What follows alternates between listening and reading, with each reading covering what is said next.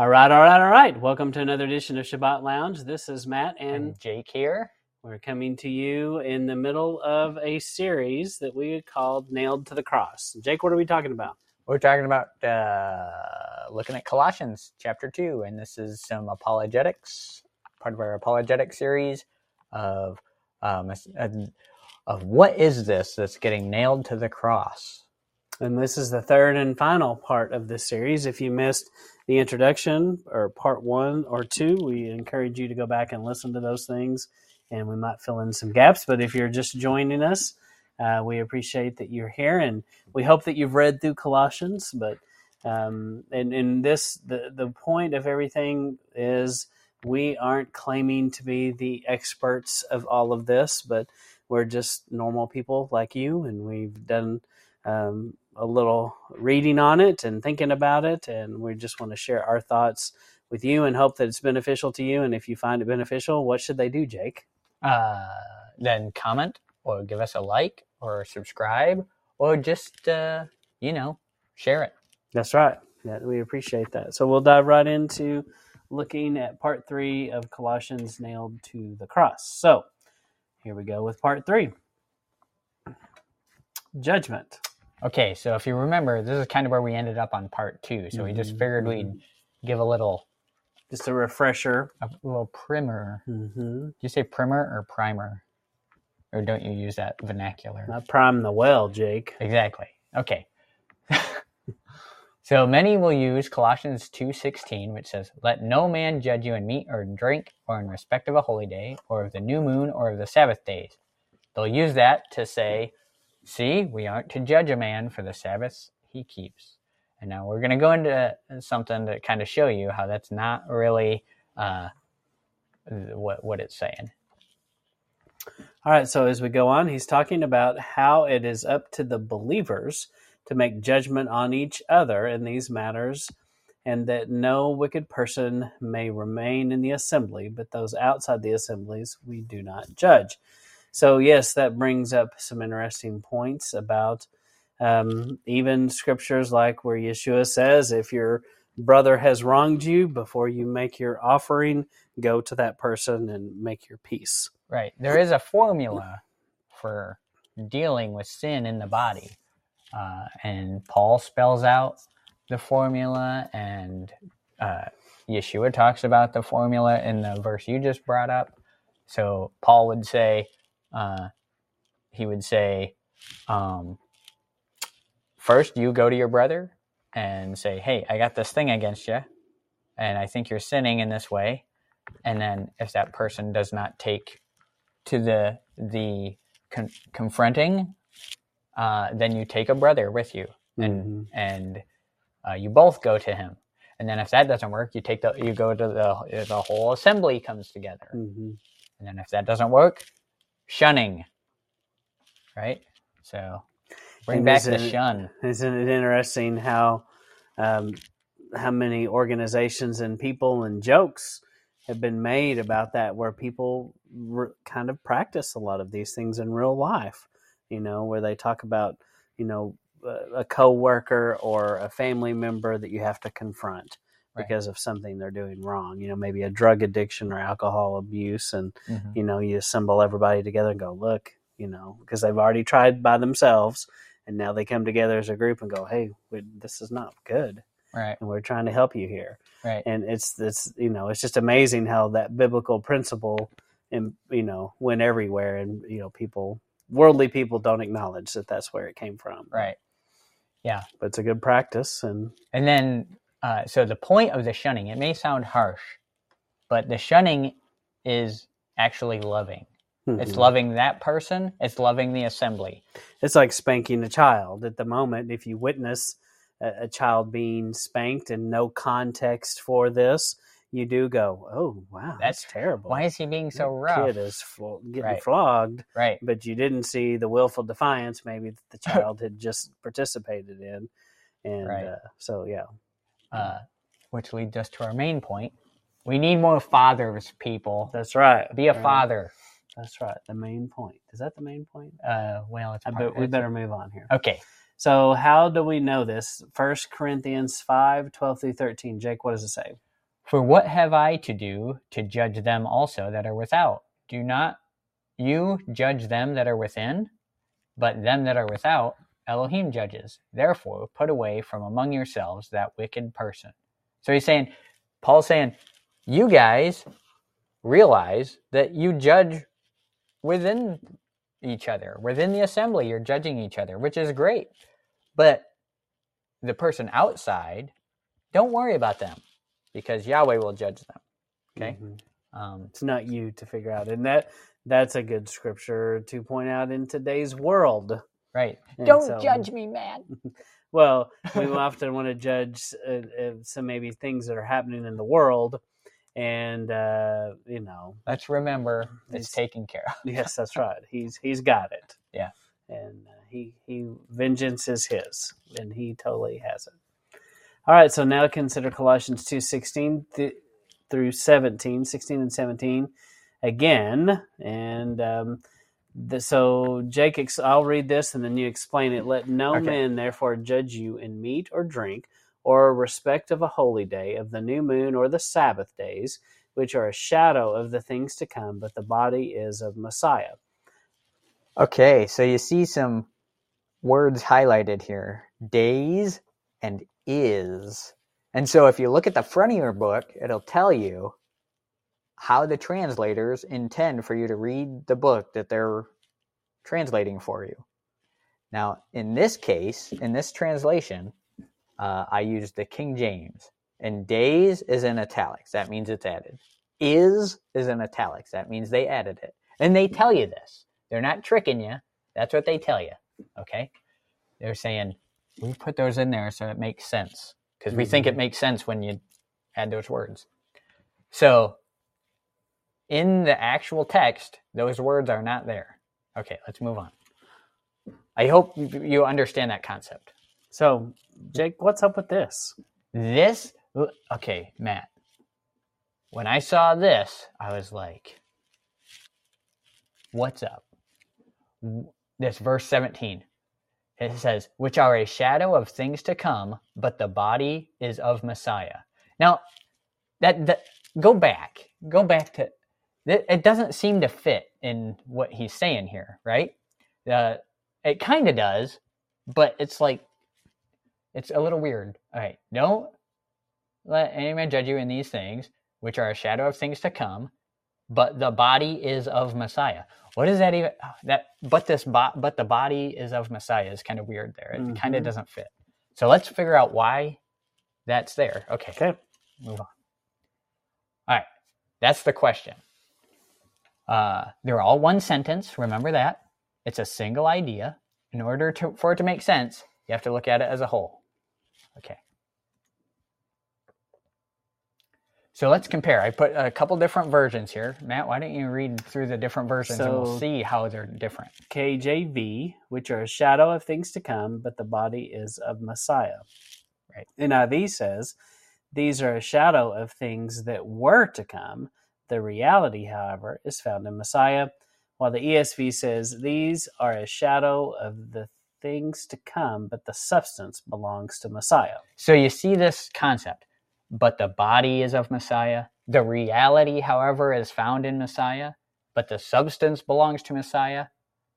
It's a wide range of how that's translated. Mm-hmm. Can we get to the truth, Matt? Mm-hmm. I think we can. We hope to. So, as we go on, we see this translated different ways. If we look at the word body, the Greek word is soma, and it means body 144 times, bodily one time, and slave one time. So, where does the NIV get the reality, however, is found in? That's a good question, Matt. The quote unquote reality, however, is found in. Right. So if the word there is the body is of Messiah, the body of Messiah, Mm-hmm. where do they get the reality, however, is found in? Do you, does body and reality, however, is found in? Does it? That doesn't. Not even close, are they? Mm-mm. All right. I think go to the next one. Okay. The NIV and other translations change the meaning of the Greek to show looking to the past versus looking to the future, right? We saw this change from is to come, Mhm. and were to come. They're completely opposite. Mhm. All right. But that's not even the worst of it. All right. Um, they changed the meaning of the word soma, right? Never ever is soma translated anything close to the reality, however, is found in. Okay. Whenever you look it up, it's body, right? Like we, Mhm, we mhm. showed. Now we're going to the Strongs Mhm. and showing context of how how it's used. All right. So the NIV, this is the reason. The NIV translates by conveying the idea that the Greeks would have had, and it's not a word for word translation. Mhm. So the translators will tell you that they're they're trying to fill in the idea that's trying to be presented with a Greek mindset. And so here they go, the reality, however, is found in, because that's what made sense to them. Mhm. All right. But I'm going to show you how, but the body is of Messiah fits. Okay. Okay. So leave, So- remember, we leave out, uh, leave body in the verse. All right. Because that's what it means. Take the is out since that's added. Mhm. Right. So in context, we see, let no man therefore judge you, but the body of Messiah. It does change it. It changes it completely, doesn't it? hmm It's don't let those guys judge you, like we described, the outsiders, the Gentiles, hmm but the body of Messiah judges you on these things, hmm not the Gentiles. Yeah, Yeah, that's good. That's real good.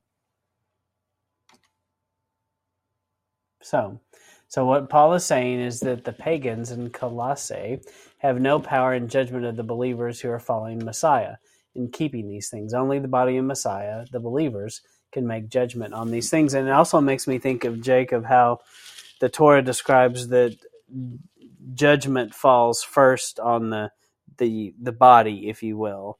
Um, and um, so there is this principle of of judgment all through scriptures. We all know that we're going to be judged one day, Mhm. and we know that, um, uh, but- and it makes sense that uh, we're you know that pagans aren't going to judge us, and their standards and rules aren't going to be put on us in in in, in judgment. And um, Right.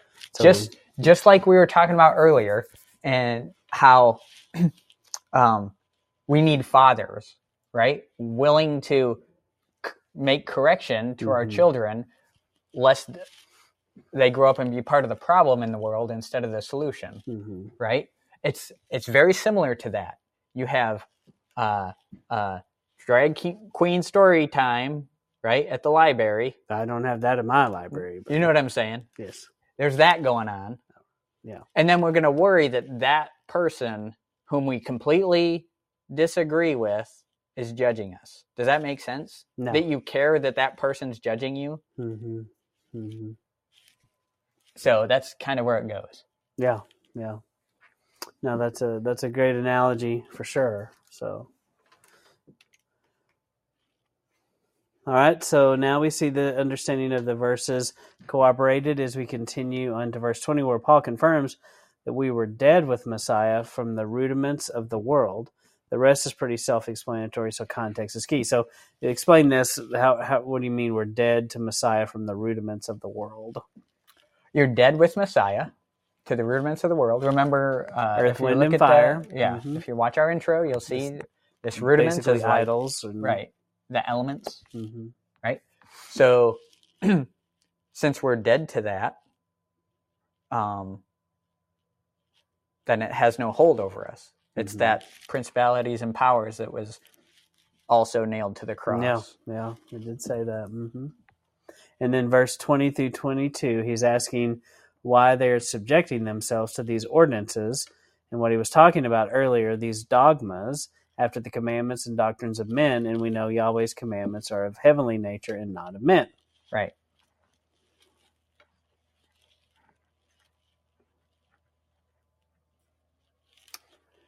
So, Jake, in Colossians 2, verse 20 through 23, what does it say? All right. It says, Wherefore, if you be dead with Messiah from the rudiments of the world, why, as though living in the world, are you subject to ordinances? Touch not, taste not, handle not, which all are to perish with the using, after the commandments and doctrines of men, which things have indeed a show of wisdom in will worship, and humility, and neglecting of the body, which is this asceticism we talked about, not in any honor to the satisfying of the flesh. So the point in the previous slide there is we're dead with Messiah from the rudiments of the world, right? And he's saying to them, why, as though living in the world, are you doing the things the world does? Hmm. The things of the world, these uh, traditions and commandments of men. Okay? Yeah, and so like this, do not touch, do not handle. Um, you know, there was all kinds of things both sides of this argument did, where they, you know, would where man-made tradition, say on a um, Judaizer, if you will, per- perspective. You know, they said that uh, if you took so many steps on the Sabbath, you've transgressed the law. In, in nowhere in the Torah does it talk about how many steps you can take, but they had made it that way, and they could judge and, and try to hold people to this man-made standard which wasn't there. And um, right, and they had this: "Don't touch that." It'll make you unclean when it was not an unclean thing. Yeah, like just being around a, a Gentile believer made Right. you unclean, which was not true, Right. but that's what they had taught people, and and and so there was a lot of things that Paul had to come in and set right because they were arguing about these things. You had uh, there was this big division in this body that was supposed to be one Right. and uh, and it was upsetting to Paul, and he wanted to. He was trying to help them resolve and work out this solution. And his answer is what? What is his answer to their problem? What does he tell them they have to return to? Uh, the Torah. The Torah, because it's the only thing we know that's true. Right. And you know, because both, you know, just like today, it's very applicable to the world we live in. And some people will take what we just said out of context and say, "Oh, they're they're uh, taking away the Messiah uh, and just going with Torah." No, he's pointing them to the right way to walk out your life is Torah, right? Which Yeah. comes after accepting Messiah. Okay. Yeah. So we didn't. We're not forgetting about Messiah here. You accept Messiah, and that change in your heart should lead you to walking out the Torah. Yeah, and and we know that the works of the flesh um, and just um, you know we know those lead to death, and we also know that the works of our hands don't save us anymore.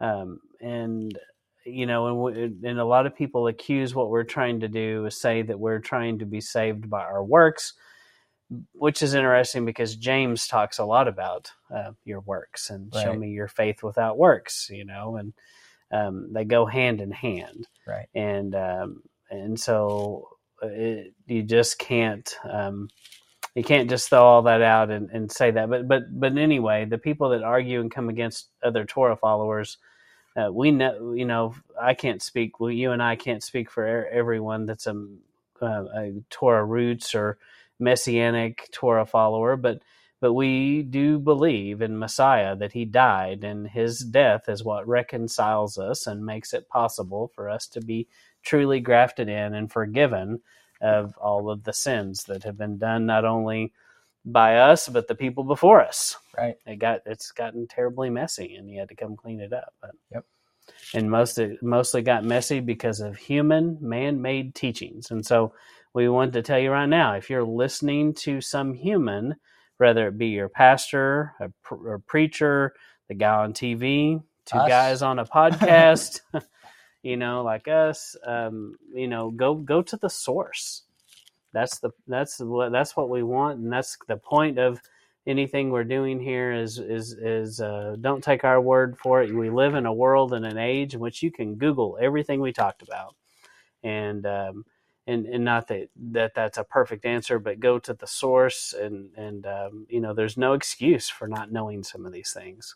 Right. So, but we just encourage you on your quest as you find out more about what's what it means to be nailed to the cross. And uh, Jacob, is there anything else we left out that should be said?